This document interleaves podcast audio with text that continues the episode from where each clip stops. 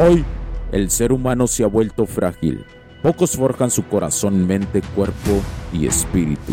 Para todos los suprimidos, los no escuchados, los invisibles, los rechazados, los que sienten que no ganan en nada, los que sienten que no avanzan, los que no sienten esperanza.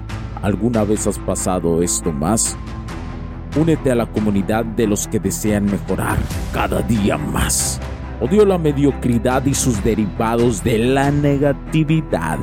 Mi nombre es Hugo Cervantes y te digo las crudas verdades en un mundo lleno de frágiles. Porque si existe la esperanza, empujado por la acción masiva, bienvenido a Alfa, tu camino.